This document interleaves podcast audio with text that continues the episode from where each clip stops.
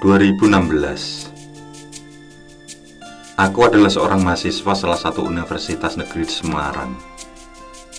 Waktu itu tepatnya bulan Oktober, pas liburan tengah semester. Aku dan kelima temanku sudah sepakat untuk liburan ke Dieng. Aku, Budi, Bima, Rosi, Wawan, dan Abdul berangkat menggunakan tiga sepeda motor dengan berboncengan. Waktu kami berangkat, tidak ada kejadian aneh yang menimpa. Kami selamat sampai Dieng dan menikmati liburan penuh sukacita di sana. Ketika perjalanan pulang, hujan turun sangat deras. Kami berhenti sejenak di sebuah warung kopi. Sambil menghangatkan tubuh dengan kopi hangat, kami menunggu hujan reda. Tapi tampaknya hujan itu akan bertahan lama dan aku mulai ragu kalau hujan itu akan reda. Wah, sepertinya bakal lama hujan ini. Masa nginep di sini? Kita terjang saja hujannya. Nanti kita lewat alas kajen, biar cepat sampai rumahku. Kata Abdul, yang kebetulan rumahnya berjarak paling dekat. Aku yang belum pernah melewati jalur tersebut tidak menyetujui usulan Abdul Rupanya Abdul tahu gelagatku, sehingga dia berkata, Sudah, percaya saja. Lewat alas kajen nanti tembus sampai Pekalongan. Jadi lebih cepat daripada kita lewat jalur biasa. Dan setelah melakukan perundingan, akhirnya kami menyetujui saran Abdul. Di tengah hujan deras, kami putuskan untuk lanjut perjalanan pulang. Dengan memakai jas hujan, kami pun memacu sepeda motor. Di saat akan memasuki kawasan hutan, terdengar azan maghrib menggema di sela derasnya hujan. Aku segera berhenti dan bertanya pada teman-teman, Bagaimana? Mau sholat dulu apa lanjut? Lanjut saja. Wawan berkata bahwa perjalanan harus dilanjutkan saja dan itu disetujui semuanya. Pilihan itu ternyata pilihan yang salah, karena setelah itu keanehan mulai terjadi. Kami memasuki kawasan hutan dengan disambut kabut tebal. Wah, lampu motorku tidak bisa menembus kabut. Aku tidak bisa melihat jalan. Ucapku pada Bima yang kubonceng. Tidak lama setelah itu, aku yang berada di barisan kedua langsung ngerem mendadak karena kaget waktu Abdul dan Rosi yang berada di depan berhenti mendadak sambil berteriak. Mereka berdua kaget karena di hadapan mereka terdapat sebuah jurang. Dan kami semua pun berhenti sejenak untuk menenangkan pikiran. Setelah siap, tidak berapa lama kemudian kami kembali melanjutkan perjalanan. Di tengah perjalanan itu, lampu motor milik Abdul tiba-tiba mati. Padahal baru diservis sebelum berangkat. Hei, kamu depan saja, ucapnya setengah berteriak kepadaku. Kami terus memacu sepeda motor melewati jalanan hutan Hujan masih begitu lebat, mengguyur disertai kabut. Keanehan mulai kami rasakan ketika tampak ramai dengan mobil-mobil dari belakang dan dari arah depan kami. Rute yang berkelok-kelok dan naik turun bukit membuat kami tercengang melihat laju mobil-mobil tersebut yang sangat kencang. Bahkan hampir saja aku tertabrak oleh mereka. Tapi anehnya, Sopir mobil itu seperti tidak melihat kami dan terus melaju dengan cepat. Kami putuskan untuk mengejar mobil yang menyalip untuk teman kami di jalan. Namun anehnya, ketika melewati tikungan, semua mobil itu menghilang. Kami yang merasa heran kembali berhenti sejenak. Ada rasa tidak percaya yang muncul dengan apa yang kami lihat.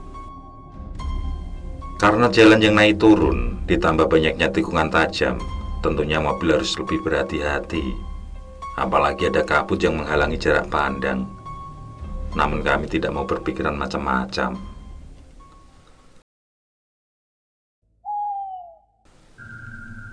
Sebelum melanjutkan perjalanan, tiba-tiba motor Budi mati.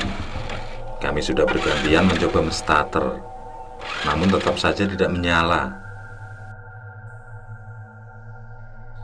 Hujan yang mulai reda membawa kabut menipis dan tampaklah sebuah perkampungan di sana.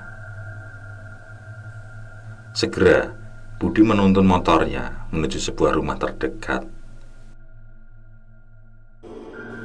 Terlihat seorang paruh baya duduk sendirian di teras rumah. Perempuan dengan memakai jari dan baju kuno itu hanya memandang kami tanpa berbicara apa pun. Rambutnya yang putih mulus disanggul rapi Tampak raut wajahnya berkeriput agak pucat. Maaf, Nek, numpang neduh. Sekalian mau perbaiki motor ini yang mendadak mati. Ucap Budi dengan sopan. Perempuan tua itu hanya mengangguk, lalu beranjak masuk ke dalam rumah. Wawan yang ahli urusan mesin segera mengecek kondisi motor. Dia mengutak-atik motor tersebut hingga akhirnya motor itu menyala. Kami bersiap melanjutkan perjalanan. Budi berniat pamit dan berterima kasih pada pemilik rumah. Sebelum dia mengetuk pintu, tiba-tiba terdengar suara seorang nenek tertawa menggema. Suara itu sangat menakutkan. Keadaan yang semakin mencekam membuat kami merasa ngeri. Segera saja kami bergegas meninggalkan kampung tersebut. Tapi suara itu seolah mengikuti hingga menghilang di saat kami tiba di rumah besar bergaya Belanda. Rumah itu terlihat terang sekali, padahal tidak nampak ada penghuninya. Ku tengok jam di tanganku, ternyata tepat jam 8 malam. Berarti sudah dua jam kami di hutan itu. Aku segera berhenti. Eh, katanya cuma satu jam kalau lewat sini. Ujarku yang mulai merasakan ketegangan. Sudahlah, ayo kita lanjutkan perjalanannya. Nanti kemalaman kita Sahut Abdul. Kami terus memacu sepeda motor di tengah hutan Yang mulai datang kembali kabut tebal. Namun aku yang paling depan mulai merasakan jenuh Kok tidak keluar-keluar dari hutan, gumamku Eh, sepertinya kita hanya berputar-putar saja yo. Kayaknya aku melihat rumah itu sudah tiga kali. Timbal Bima di belakangku. Aku yang tersadar mulai merasakan keanehan. Sepertinya apa yang dikatakan Bima itu benar. Rumah ala Belanda itu adalah rumah yang sama seperti yang telah kami lewati. Tepat di depan pagar rumah tersebut, kembali aku menghentikan laju motor. Apa benar kita melewati rumah itu sudah tiga kali? Tanyaku pada yang lain. Yang ternyata mereka juga tidak sadar atas hal itu.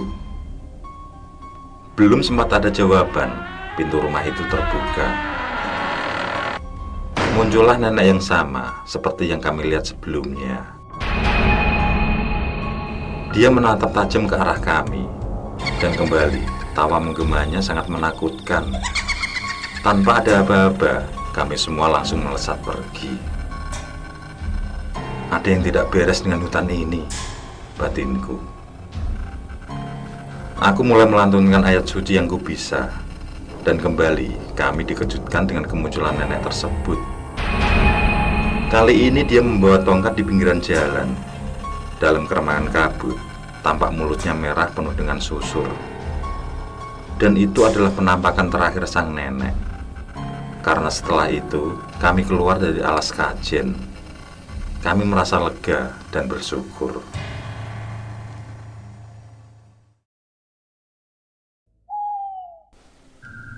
Sampai di kajen Pekalongan jam 9 Kami istirahat di masjid sambil mengulas kejadian yang baru saja dialami benar-benar angker alas itu. kami masih merasa ngeri dengan kejadian tersebut. Kejadian yang penuh misteri.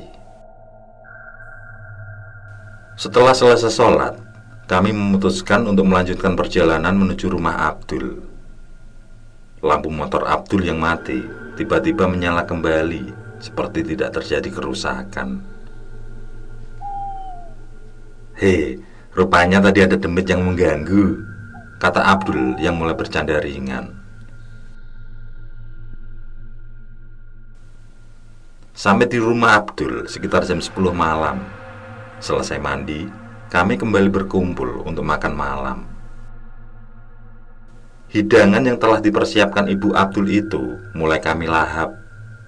Dengan perlahan, ayah Abdul duduk mendekat bergabung bersama kami. Kalian tadi lewat mana? Lewat alas kajen, Pak. Jawab Abdul sambil terus makan. Bapak Abdul tampak terkaget dengan jawaban tersebut. Tadi sore, Bapak dari jalur itu untuk mengecek karena terjadi tanah longsor di sana dan jalur itu belum bisa dilewati karena masih belum dibersihkan. Kata Bapak Abdul yang merupakan anggota tim SAR kabupaten.